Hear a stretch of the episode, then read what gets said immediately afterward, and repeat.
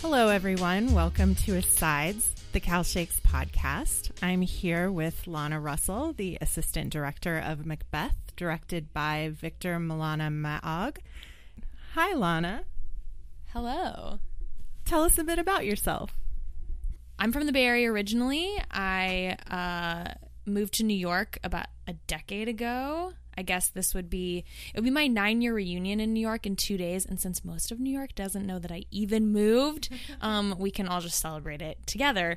Um, and I'm a director, producer, teaching artist, and uh, I have been on many adventures uh, throughout my own personal theatrical journey um, and uh, across parts of the country and, and New York. And I'm doing a little test right now uh, before a gig in a few months to see what it might be like to come back and be an artist and an advocate and a member of uh, this Bay Area community again. So wonderful. And what is your background with Macbeth? Have you worked on it before? Is this your first production? I am a huge Shakespeare buff. Um, I was here last year assisting Eric on, on War of the Roses. Um, but Macbeth is actually the show I have seen the most amount of times um, in many different languages. I've seen in Greek and Italian, which is really random. Um, but every like country or place I go to, Macbeth seems to be following me and um, playing and uh, I was also in Macbeth, which I keep telling everybody in college. The last time I acted, I played Lady Macduff. Was a really violent murder. I got really bruised up because you know we didn't have Dave here to show us how to fight, fight, appropriately. so don't do that. Um, but um, yeah, so it's and it's honestly a play that I have really wanted to be a part of um, and take on in a directorial capacity for a long time. And over the course of our rehearsal period, I had pitched a few plays to uh, Gettysburg College, which is in Pennsylvania, historical Gettysburg. Um, I have taught and directed for them before. And so out of all my pitches, they picked Macbeth. So I'm actually going to be directing Macbeth uh, in March uh, in Gettysburg, Pennsylvania.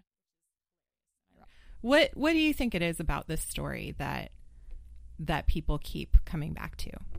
You know, I think I saw a trend uh, in, in, at least even the past couple years, and in myself, um, these Shakespeare plays definitely reflect the life that we're going through always. And in the past few years, you know, here with War of the Roses, a few years ago, when I was doing, you know, these really battle-driven uh, war plays um, about family lines and the crown and power, and a lot of that is a lot of like physical uh, violence and land and territory. And it seems to be right now, Macbeth is a play really about, and not that they all aren't about humanity, but it really is about the human. It is about the monstrosity, as as Victor would call it, um, within the actual person, within your psyche, the ambition that's tugged deep down within your own soul, not necessarily a historical line or what everything else that's going on, but it's actually evaluating the self, who you are underneath it all, um, and and less about we can say. I think especially in our time and in any time, but you can we can say, oh, this person is is a bad person. This person would do that. Those people over there would do that, and, and there's a lot of the blame game uh, going on. And Macbeth really forces us to uh, ex- not only examine other people but examine ourselves. And I should also say we are we're weirdly asking you also to speak a bit for Victor because he's not in the room right now. He has a fresh, brand spanking new baby um, that was born our first. Was it the first day of tech? It was the day before tech.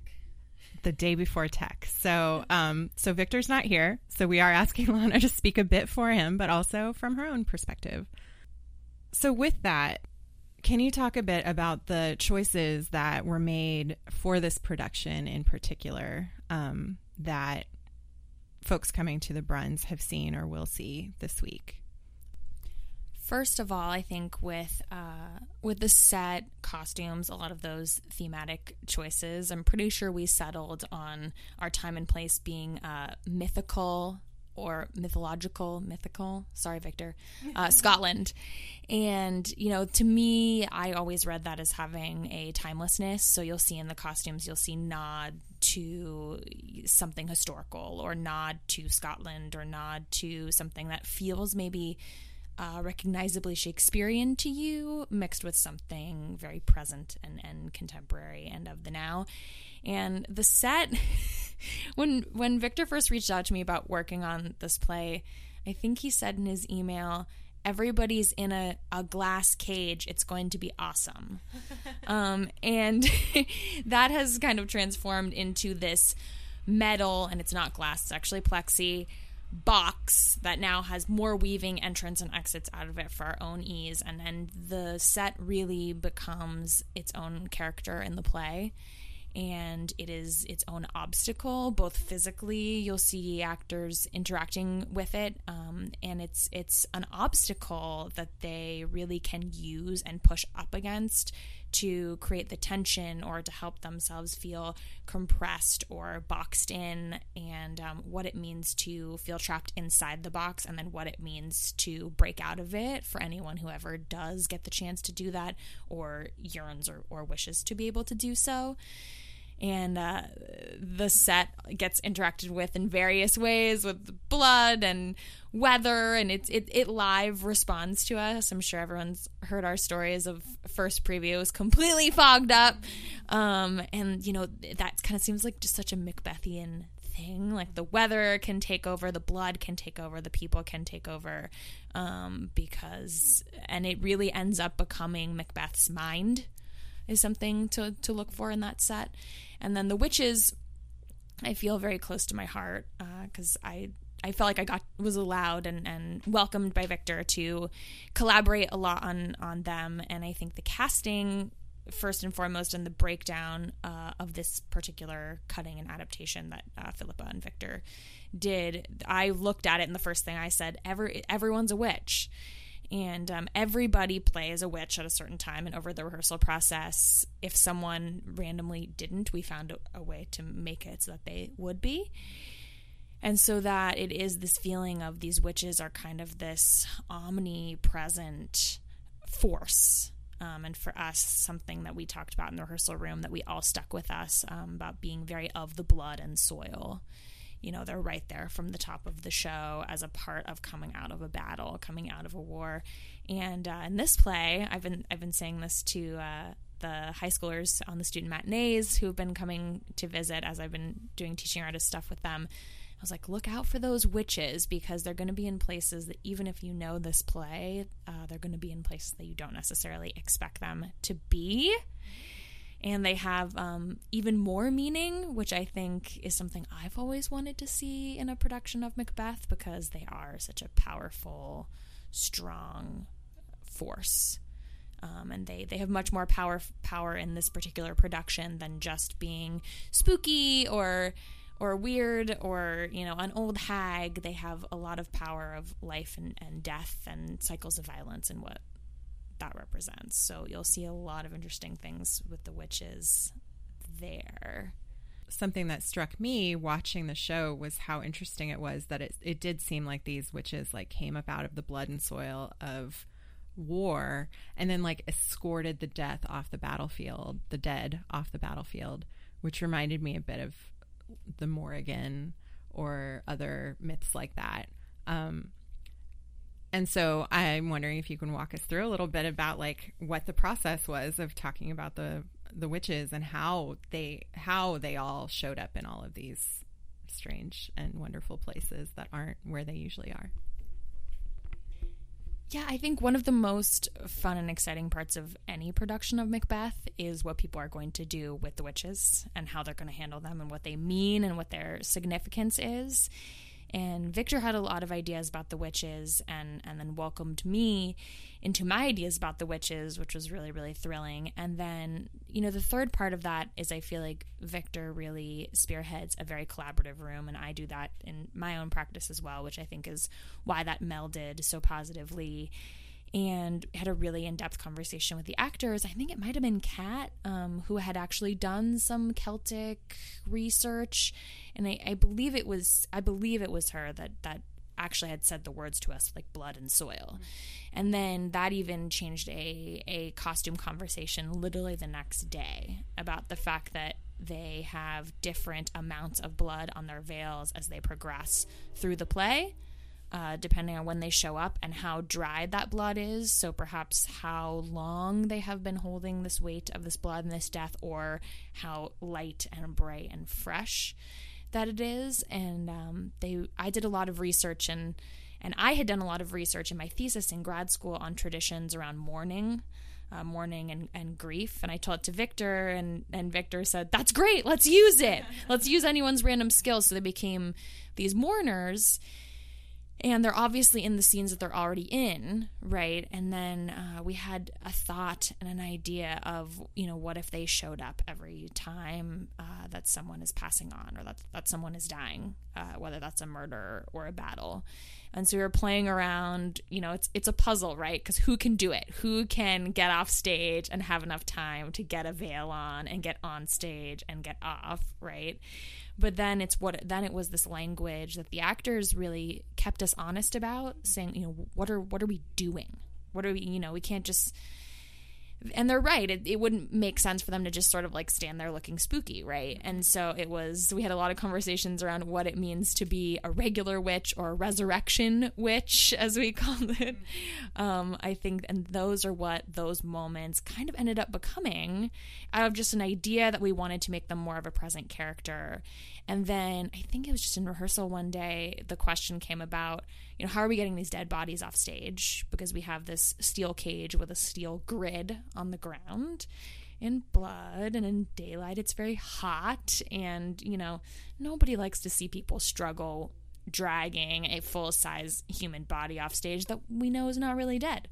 Um, so, for the sake of theatricality, we came up with this idea that the witches would sort of kind of rise people from the dead and usher them into the afterlife or whatever that is. And I think it was even another stage into tech where not only did it become just a thing of necessity that we needed to do, but we had we got in a really deep conversation about, you know, what it means to be guided by this witch and kind of how graceful uh that that it was really a real moment of grace um, even even with its darkness and and horror and, and all of that that it became this almost slightly gentle um, moment uh, so they really they've they've bridged into many different vehicles and, and uses in this play both by necessity creativity and then what kind of things transform when you get artists and tech and actors all in a room with their own research and experience and our own research and experience and come up with something together. So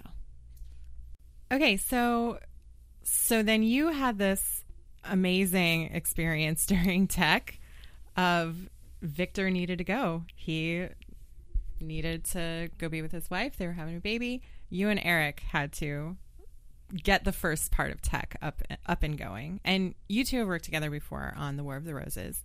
Um, so I'd just love to hear more about the your experience with Eric last year, how you got into the War of the Roses, but also like what this tech experience was like and how how it was sort of colored by this.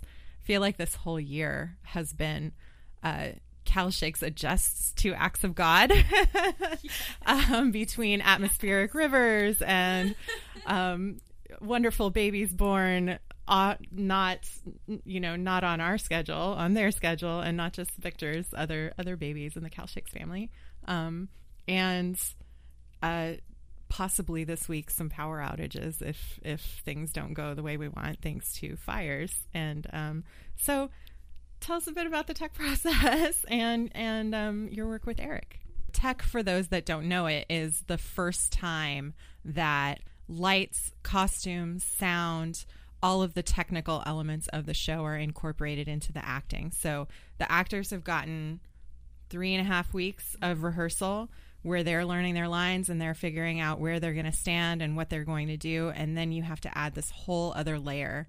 And those rehearsals are really about everybody backstage being able to rehearse their part of the show. And the actors are continuing their rehearsals, but they're they're an added element of the whole tech rehearsal. So these decisions are huge to make and uh, really affect the finished piece. on the on the list of you know I like this Cal Shakes adjusts that should be just be the one of the other like season mottos up on the website.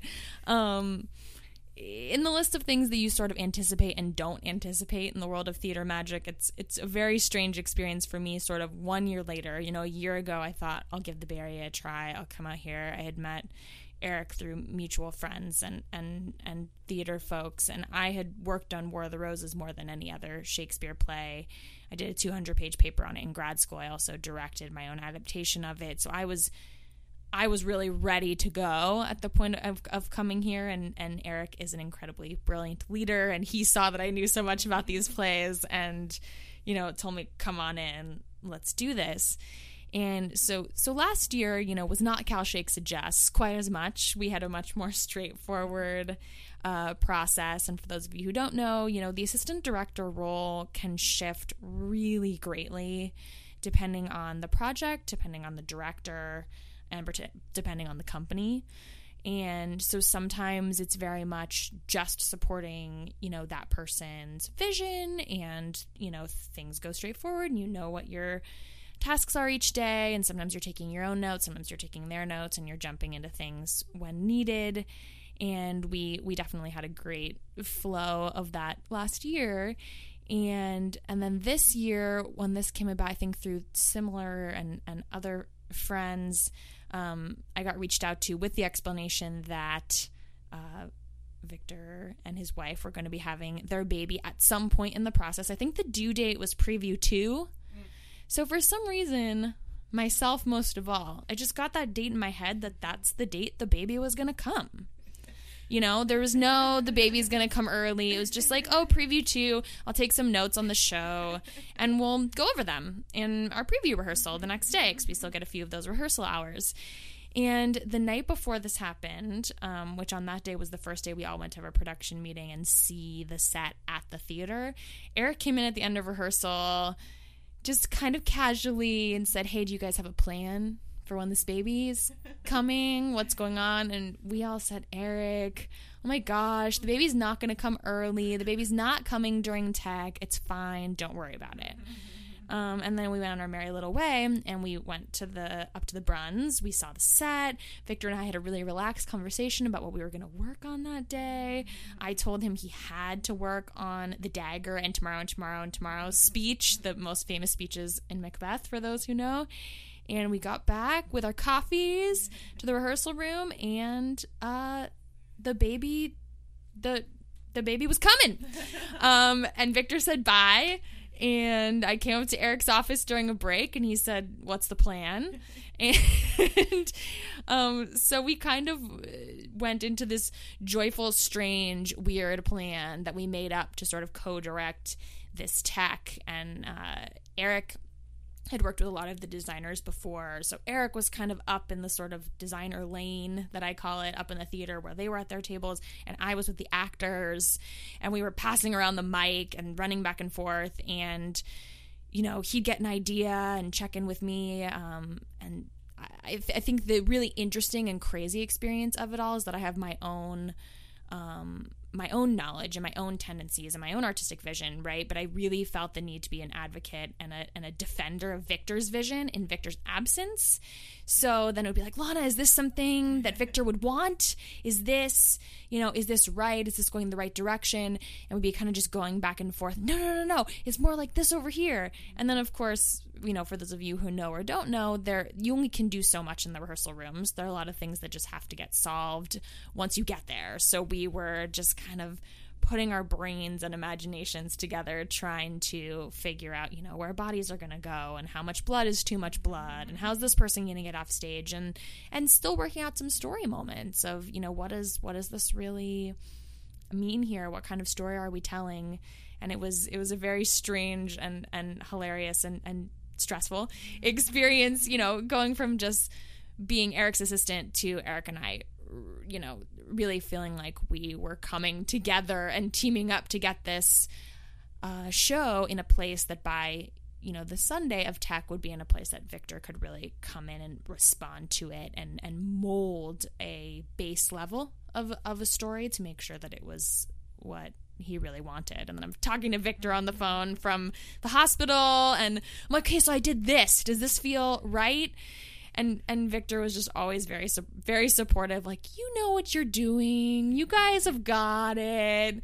And we were all like, okay, great, see you soon. um, so it was just, you know, a wild, but, you know, in the world of the theater, you just make it work and you tell the story and you take the things that we know and try to make them as as specific and interesting as possible and then adapt to what Victor wants to do when he comes in and it's it's just a real adjust make it work kind of moment that tests all the skills and experience and flexibility that you have. Anything else that we should know about Macbeth, the last few people that are seeing it this week and anybody who's already seen it? I think we will have done our job in this production of Macbeth if you are able to, while watching it or after leaving, able to examine your own sense of self, your own sense of morality, your own sense of monstrosity or ambition or, or what that means to you and how you relate to other people in the rest of the world and, and not what you've actually done, but what you could even imagine doing because I think the the truth of that sense of humanity and the things we dream and the things we desire and love and lose are all very present in a play like Macbeth that you know has stood the test of time as being arguably one of the most popular Shakespeare play and and is you will see Cal Shakes audiences and all of our student matinee audiences and people seeing it for the millionth time like me or the first time are are going to hopefully examine a deeper sense of self and the choices we make. Thank you, Lana. And so, people who want to follow your work, where can they find you online? Good question. Um, www. Dot, what is my website? Lana R. Russell. Dot com. Lana R. Russell. That's two R's in the middle. Um, but also all the things Lana Russell on Facebook, Lana Rosalind, which is my Shakespearean middle family name on, on Instagram. Um, I'd love to be in touch with you. I'm going to be in the Bay Area for a few months and wanting to make art and see your art and be a part of this Bay Area theater community. So uh, I'd love to connect with you. Thank you. You can buy tickets to the last few performances of Macbeth at calshakes.org.